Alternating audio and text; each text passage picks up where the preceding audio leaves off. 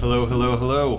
Welcome to the first official episode 1.0 of F That Podcast, Faith, Fantasy, and Football, sometimes all at once. Once again, on this draft day special, we have Reverend Jason Chestnut here, friend of the pod, very good friend. Oh, Jason, man. Thank you for being here. Oh, it's so good to be here. I've been waiting for this moment for a long time. Since the first one. I haven't been able to sleep since then. Well, everyone's in luck because this whole thing's about to drop all at once, including episode 000, laying the foundation. Check it out if you haven't already. Wow, your F's are on point. Some special content. But let's jump right in. We're here the first week of September. The 2018 season is about to kick off. And first of all, have you done all your fantasy drafts yet? No. I mean, well, you know, we have one tonight. Yes. Yeah. Like, it was a loaded question. Yeah. You and I. Yeah. It's like, are you like you're setting me up, yeah, right? Big softball. Hashtag Take a Knee is the name of ours. Yeah. And we got our draft tonight because Thursday night is opening night. Why did we pull this league together? Well, I mean, it's like a collection sort of you know, progressive, offensive, fun kind of people who are also kind of connected to the church. Sure. So we kind of put those together to say, hey, here's people who love football and also recognize it's problematic AF. Mm-hmm. You can say that on this. Oh, as fuck. Yeah. Yeah, but AF is kind of fun, but problematic as fuck. So yeah, and we're still waiting. We've got it's like bottom of the ninth, and I'm still trying to get a couple people to sign up because I'm the commissioner, the commish, as it were. So yeah. And we're also folks, I think, who really love to wrestle with how problematic it is, recognizing the joy and fun football brings. We're raised as such, and so on. So tonight we're gonna have that draft. Yeah. On ESPN, not Yahoo, which is what I'm used to, but we're gonna go with that. Just not just you're used to. It's Seth has been losing his freaking mind that we're not using Yahoo. As human beings, we're afraid of what we don't know. It's true. And as open-minded and as hashtag woke as I am, I had a response, a fear response when you picked ESPN response over Yahoo. Yeah, and you're still talking about it. All right, well, let's stop. But okay. The league is going to be called Take a Knee. It's a way for some of us around the country to get to know each other, people we don't already know. Yeah, and it's kind of a collection of some really badass folks, all the way from we got a guy who started a new community in Brooklyn, New York, to Portland, Oregon. To a small group of people who have been blocked by Eric Metaxas on Twitter. Look him up on Twitter if he hasn't blocked you already. Yeah. All you need to do is quote Bonhoeffer to him, because he wrote a book about Bonhoeffer. He made him into like this conservative Republican evangelical, which is the height of bullshit. It is grade A horseshit. So if you just quote Bonhoeffer to him, he'll block you. Anyways, we got a whole collection of people. And Eric Metaxas has doubled down on all of that by being a rabid supporter of the current president. A shill. As I myself have not gotten blocked by him yet, though I've started to try. I asked him to remind me which side Bonhoeffer was on in the whole Nazi thing. Right. Because I was blanking. We've been busy here in Charlottesville, sure. Some of us faith leaders. Yeah. And I want to make sure I get it right. And he hasn't responded yet. Yeah. This Bonhoeffer pseudo-scholar. Mm. All right. Our league, I'm in two other leagues. Yeah. We're going to get to one of those later.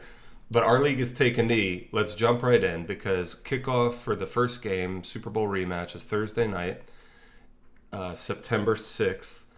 And just yesterday, on Labor Day, not an accident, Nike unveiled their 30th anniversary Just Do It advertising campaign. And front and center face of that is none other than Colin Kaepernick. And I forget exactly what the ad says, but it's a big picture of him, and it says, "Stand up for something. Believe in something, even if it means sacrificing everything." So just do it. And then just do it. Right. It's unapologetic, right, about the fact that he sacrificed everything, right, and that the NFL in general is kind of had it out for him, and. Also, within the past week, his collusion case against the league was allowed to move forward, which means that a judge determined that there is enough evidence, obviously a lot of it under seal. No collusion. Yeah. There was a lot of evidence, enough evidence under seal that this is worthy of an open air trial. Right. So that just for Kaepernick, also for Eric Reed, another 49er, to name and claim what they've done and to say that this has merit. So both that's what's happening. Professed Christians, when they took their knee, were explicit about their reasons for doing so, which is to protest police brutality, especially against Americans of color, and specifically connected within their following Jesus. Yeah, and if you're listening to this podcast, hopefully, yeah, people are up to speed. But what's nuts is, as much as they tried to bury him when he was doing a silent, peaceful protest, we are heading into opening day 2 years later. Right. And on Twitters and Facebooks right now, 3 of the top 5 trending topics in all the interwebs are Colin Kaepernick. Yeah. So, yeah, and that he started doing this 2 years ago in preseason, remember? And he was just sitting on the bench. That's right. And then he talked to a freaking former Navy SEAL. Green Beret. Whatever. And not whatever, obviously an important distinction, and said, okay, instead of sitting on the bench, I'll take a knee because it connects with different points around what it means to be a football team and take a knee when somebody is hurt. Less laissez-faire, exactly. All of it. So Tebow liked to take a knee when Tebow did like to take a knee. In fact, it was called Tebowing. Yeah. But of course, we know if somebody had taken a knee and refused to stand for the national anthem to protest abortion, we would hear a very different story and narrative in our country. So that's right, covered in episode 0. Yes, episode 0. So let's jump in. I want to ask you, Nike's language is unapologetic. It is. But is this a business decision on their part? Especially, well, given the fact that... Or are they all of a sudden going to be marching in the streets? Right, yeah. I mean, it doesn't change the problematic nature of Nike. Also doesn't change the fact that in the last 2 years, Colin Kaepernick is in the top 50 of jersey sales, and he doesn't play in the NFL. That's right. Jemele Hill pointed this out, that they're selling his jersey. Let's also point out that Nike has the contract for all NFL uniforms. It does. So the NFL is paying Nike. So in a sense, is this just a thumb in the eye to Roger Goodell being like, we, meaning Nike, are staying in this conversation, but we're selling jerseys? I mean, I was just talking to a friend out on the porch. Wearing a Kaepernick jersey is a statement now. It is. I will buy one, and it'll probably have a Nike logo on it. Right. Yes, I mean that's the question, right? And then it's then of course we have gone into the different point of views and perspectives that litter our Twitter universe by saying things like people coming in and saying what Nike has done is take over. So we have a capitalist. A company that's taking over an anti-capitalist message. Mm-hmm. Kaepernick's not necessarily anti-capitalist, but in general, Kaepernick lost everything and by taking a stand against police brutality. He was reflecting back to the United States, which has these ostensible values, spiritualities of equality, of Imago Dei, belonging to all, and saying, we hold these truths to be self-evident. They're not evidenced by all yet, so therefore the truest pledge of allegiance is kneeling. Yes. And people have willfully misread that and showed their ass racism-wise. And as you have said, pretending like that during the national anthem, Kaepernick was like humping an American flag or something.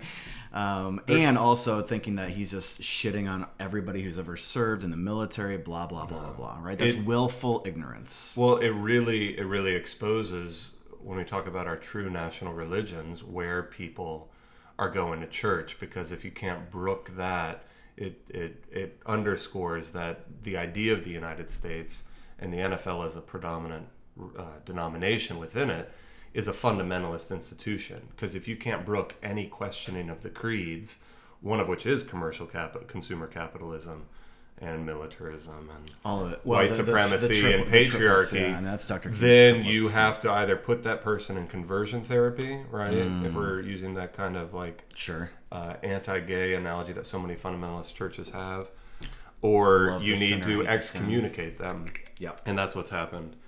Can we just say I love being on a podcast where a guy uses the word brook as a verb. That's amazing. I'm going to have to look that up later. So these are the interconnected spiritualities, so I don't think it's wrong to bring up the capitalist thing. I saw the question raised by a journalist on Twitter last night. It says, is it a good or bad thing when social protest movements are commercialized / monetized? Yeah, and I think it's a both and, right? Because the minute that I saw that Nike had done this, like the very first gut reaction was, oh, amen, right? Like they're making a statement, they're unapologetic about it, and I wasn't like, yay Nike. I was much more like, yay Kaepernick. He still has some leverage. Because I love Kaepernick and I love what he did and what he's doing. So that was my first gut reaction. Now the second thing is that this is a fair critique, and Nike's doing it for a reason. They want to get paid. It's a business decision, and so it's a both and I think, do the ends justify the means?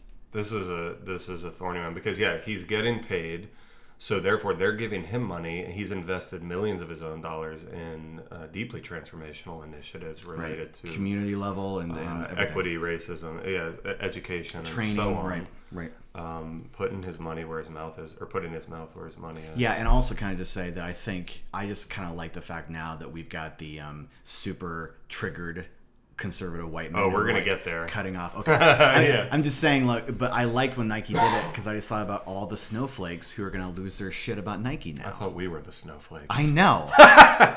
But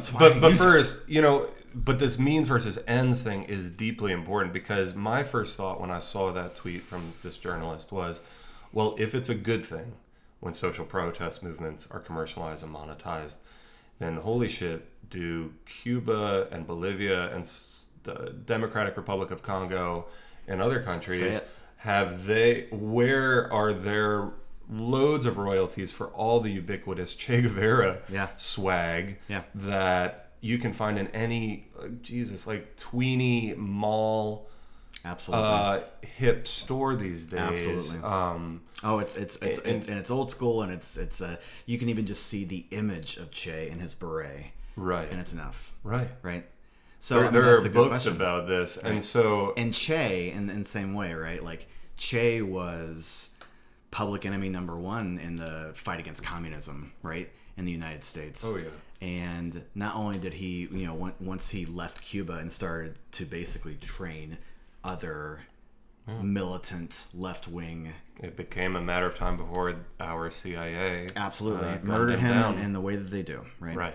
So, that's the question, right? It's in the same way, I think, sometimes we forget where these people that we lionize now, at the time they were hated and they were basically murdered for, like Dr. King, I think, is a great example too. But Dr. King hasn't been monetized in the same way Che has. Right? Che has got this very sense of like, fuck the system and rage against the machine kind of thing, right? So, it's a good question. And I think it's a good point to say, I just don't think we can immediately either say yay Nike or boo Nike. Right? Yeah. Especially because I just don't want to be on the side of the freaks who are hating Nike for taking a stand with Kaepernick. And I don't expect Nike executives to be like marching in the streets necessarily, but... And it doesn't change the fact that they have some pretty problematic as fuck labor laws in other places, and what they've done with sweatshops too, right? So Nike is not this beacon of morality. That's where I want to move with the commercialization aspect, because right now, today... I don't know if it's overblown, but we're certainly seeing online evidence that a lot of, shall we say, white men are apparently cutting up, burning, or at least threatening to their Nike swag, which, this is how capitalism works, Nike already has their money. I think I saw one guy was like, all right, time to move to Chuck's. Buddy, Nike owns Converse, and so this is the easy stuff to laugh at, and maybe we're assholes for doing it. No, listen, one of my Twitter people, but there's still Nike socks when you take the swoosh off. That's what I'm saying. One of my Twitter people, Rabbi Adanya Rittenberg, who's great, and she said, "Listen, Nike already has your money, and guess what? You're out of socks now." So, so I think there is a piece around that to say. In the same way of like when they were burning their season tickets when Kaepernick first started to make his stand, and make a stand, as it were. Yeah. And it's like, okay, listen, the 49ers already have your money. You want to burn your season tickets? Cool. That means more people get to go see the Niners play and not have to have you in the stands with them. So sure, win-win. That's that little pun, though, is, if we're going to get spiritual for a second, is the gospel sense of humor. These are the gospel inversions. Absolutely. We take a stand when we kneel, right? This and is the third way. It's the beginning of the gospel according to Mark, right? The beginning of the good news, right, which was specifically exclusively used for Caesar, of Jesus the Christ, the Son of God. And Son of God was used for Caesar as well. Good news of Roman imperial might. Right, so it's co-opting that in the very first verse. Right. It's saying these words that you use for the powers, we're going to use for this guy who was lynched in front of everybody. As Walter Wink points out, with Jesus and Nonviolence, his awesome little book. The third way. You know, if someone, exactly. All the ways, like when people say, give a person your code of everything, these are much more complicated than we don't have time.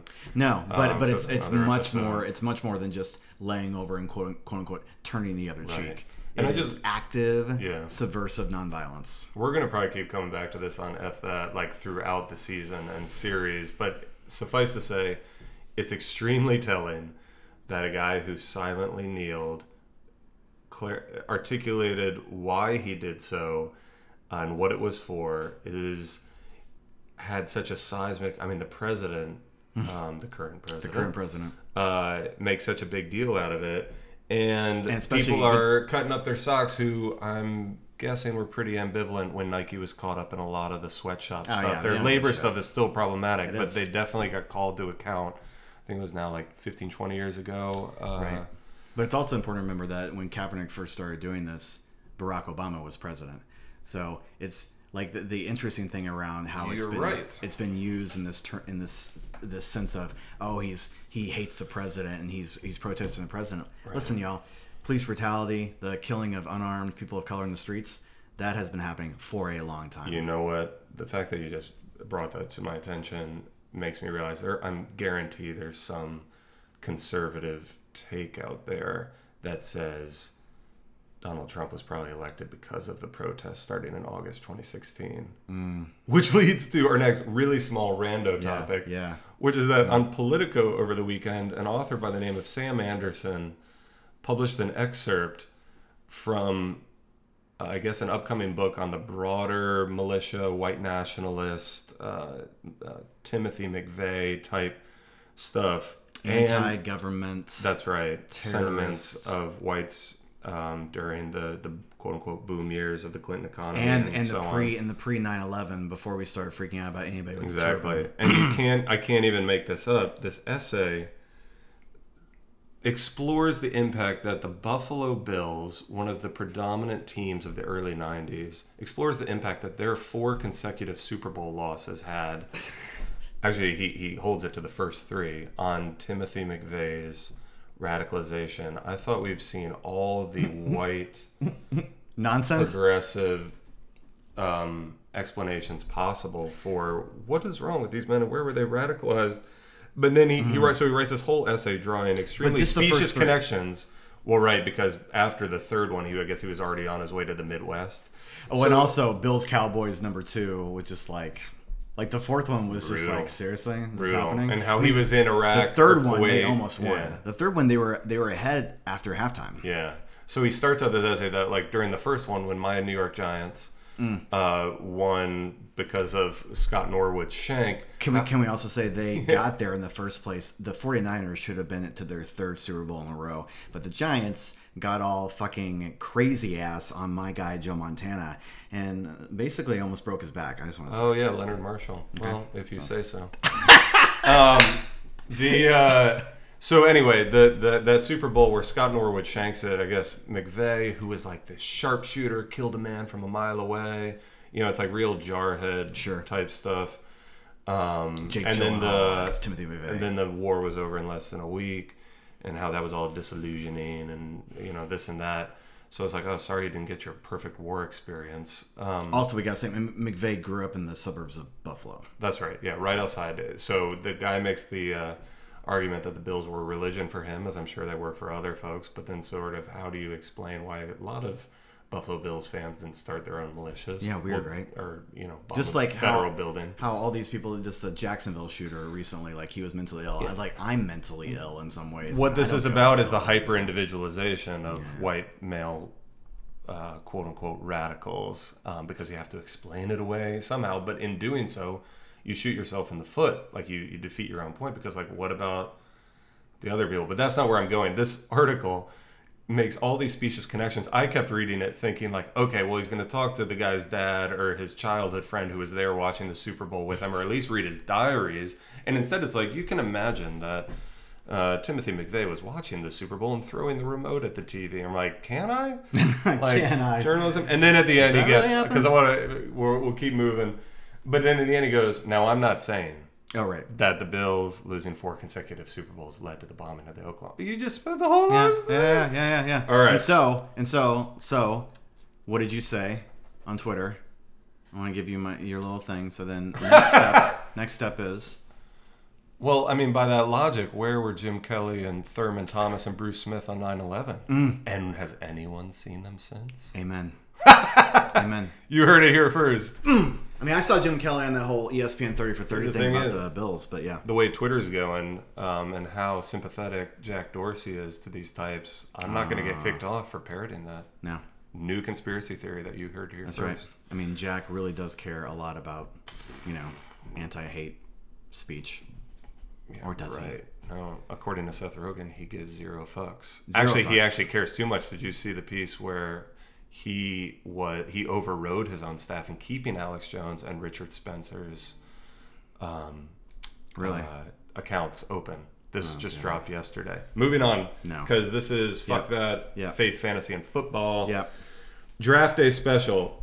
Jason, my dear friend, Seth, have you ever, in your years of playing fantasy football, seen or been a part of a trade being voided by other members of the league? For those who don't know, when you trade among your kind of game players, it's a vote is put to the league. Say a draft is pending. It doesn't happen automatically, so people have the opportunity to reject it. I guess this is sort of like if you're approaching playoff time and you don't have incentive to keep people like fighting to stay in the league. You can just don't want like someone who's in last place to trade their best player to first place, because that would be gaming. That would be collusion. Yeah, collusion. No collusion, many people are saying.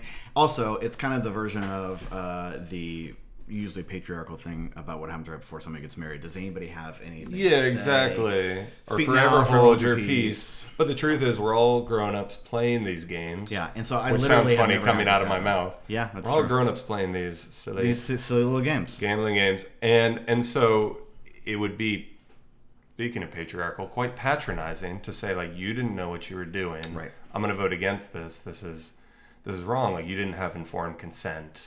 Let me make this decision for you. Yes. So this has never happened. Never happened. I was part of. I saw one other trade voided and it got overruled in my first year in the International Justice Mission League. To be fair, a ruthless, super smart first place guy. We're headed towards playoff time.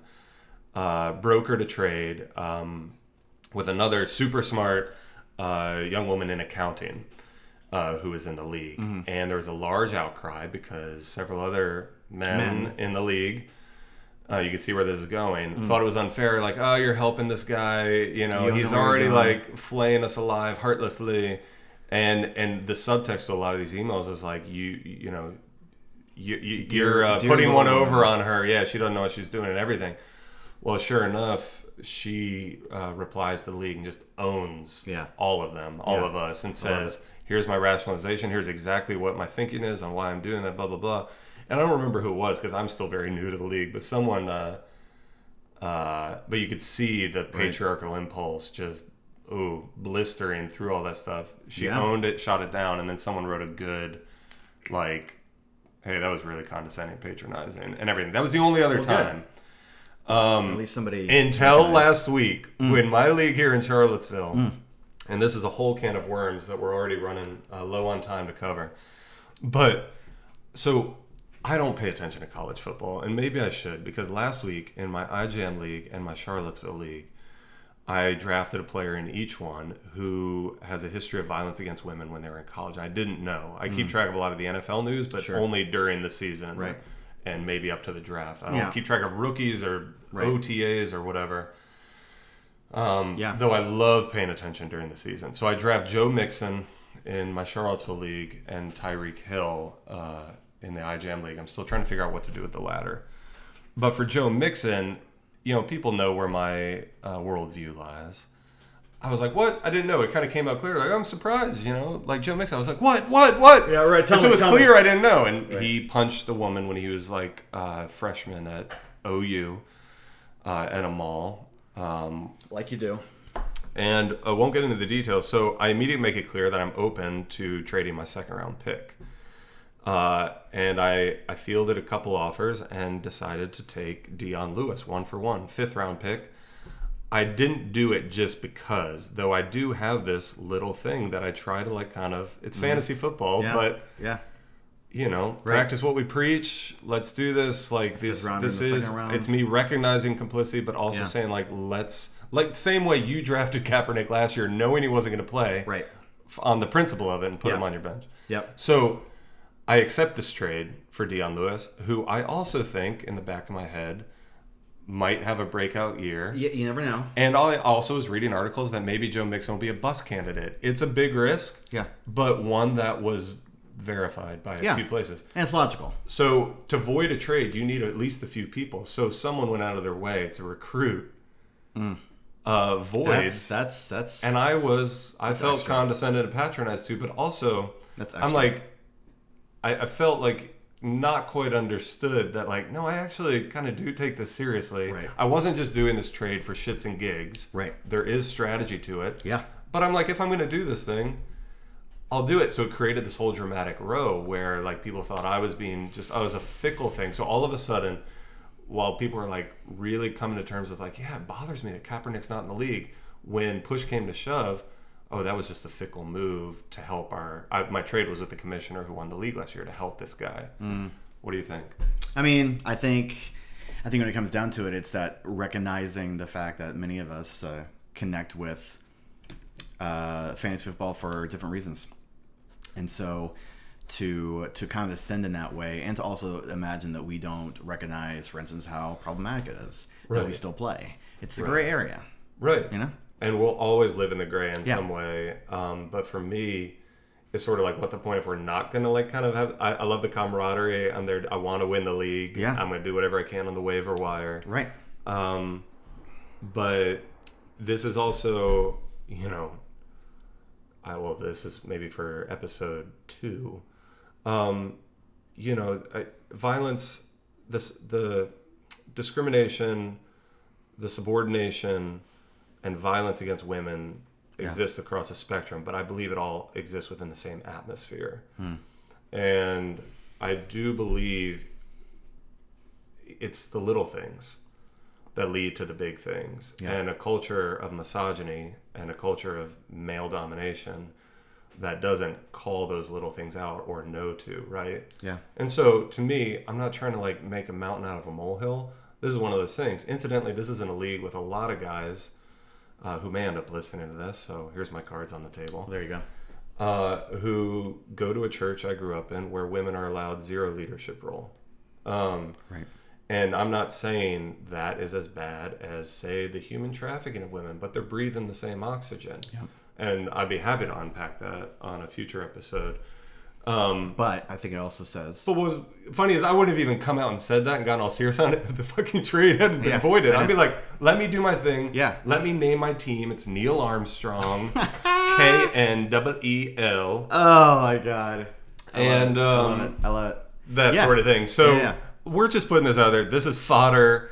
We're not going to lack for rich content this season. Sure. And we're doing this whole podcast just to tease out some of these things and have fun talking about it, but hopefully so that we can kind of share with you ideas and bring questions in to keep the conversation going. And we're engaging fantasy football because it unpacks these conversations. Yeah. And that's why we're doing this draft day special. Exactly. And to recognize there's a movement on Twitter that I'm trying to get going. It was a friend's idea, I2M problematic. to say that we are not all 100% woke. This sort of woke Olympics thing is tiring and exhausting. To say that somebody like me or somebody like you, we are still learning and we are still have things that are problematic about ourselves. And to recognize that and to name that and to say, yeah, I do like watching the NFL and I know how problematic that is. Right. There's nothing holier than that holier than thou here. The goal is safe space, but we have to talk about these things. We do. Because it is connected to people thinking, oh, whatever, when the bishop at Aretha Franklin's homecoming fondles and assaults Ariana Grande. In front of millions of people. Millions of people, and then gives a terrible bullshit apology. It's not even an apology. And same thing with the Reverend Jasper Williams Jr. That's another story. Okay. Right, exactly. Like, these things happen because they haven't been called out. This is the means in the end. Yes. Bill Hybels... Man, whole other episode, right? But like, if you're, I don't even want to like. No, it's a whole other episode. Go. But this is because of dominant page regular. Like it isn't. It's part of the spectrum. It's part of the oxygen. We should have the around the clock thing where we have 30 seconds and then we go and then that's a great idea. And then you're done. And those we're too oh man, we're too. We got too much content to push. Well, let's wind this down. Right. Right as we're speaking, the New Yorker Festival invited, and then disinvited Steve Bannon, I feel like unabashed white nationalist, Nazi, genocidal white supremacist Nazi, for an exchange of ideas. Yeah. Why shouldn't they just? And then oh gosh, that's a whole can of worms too. I mean, they're trying to walk it back. The New Yorker's trying to walk it back now. But the thing is wouldn't Colin Kaepernick be just as germane of a pick? Right. He's part of the same conversation, just on the receiving end. Yeah. So here's a tip for all y'all, which is the plural of y'all. Yes. Here's a tip for all y'all putting on an ideas festival or any event with a headliner. Ask everyone around you first before you ask an unabashed white supremacist. And don't think you're being edgy by doing it. Policymaker. Also, y'all is plural. All y'all is the plural, that's which is joke. Kind of meta. I love it. Yeah. Yeah, yeah. You know what? I got the joke. I just wanted to name it. Okay, you know what? I don't unname it. So, Colin Kaepernick for the New Yorker Festival. Maybe you'll get back all those other ideas leaders who dropped out because you asked a Nazi to explain his ideas. And you thought you could like hold his feet to the fire or something on live TV or live whatever. In case people need definitive ideas on this, read Ibram X. Kendi's Stamped from the Beginning. The definitive history of racist ideas in America. And there's a good dose of Christianity. He would also be a great ask for the New Yorker Festival. No kidding. As a subscriber, that tip is free, New Yorker. And get your shit together, New Yorker. All right. Here's your 30-second wind down. Yeah. What's your draft strategy this year without tipping your hand, since we're going to be in the same league? Who are you? Are we RB heavy, wide receiver heavy? I think I've been going RB heavy. Is there going to be a run on QBs? I've been going RB heavy for a while. Todd Gurley II won me my league last year. Both my leagues, actually. So I go RB heavy because I just don't think you can't tell me that if I get Tom Brady or Aaron Rodgers, or even Drew Brees, as opposed to like Jimmy Garoppolo, which, by the way, go 49ers, Niner Nation.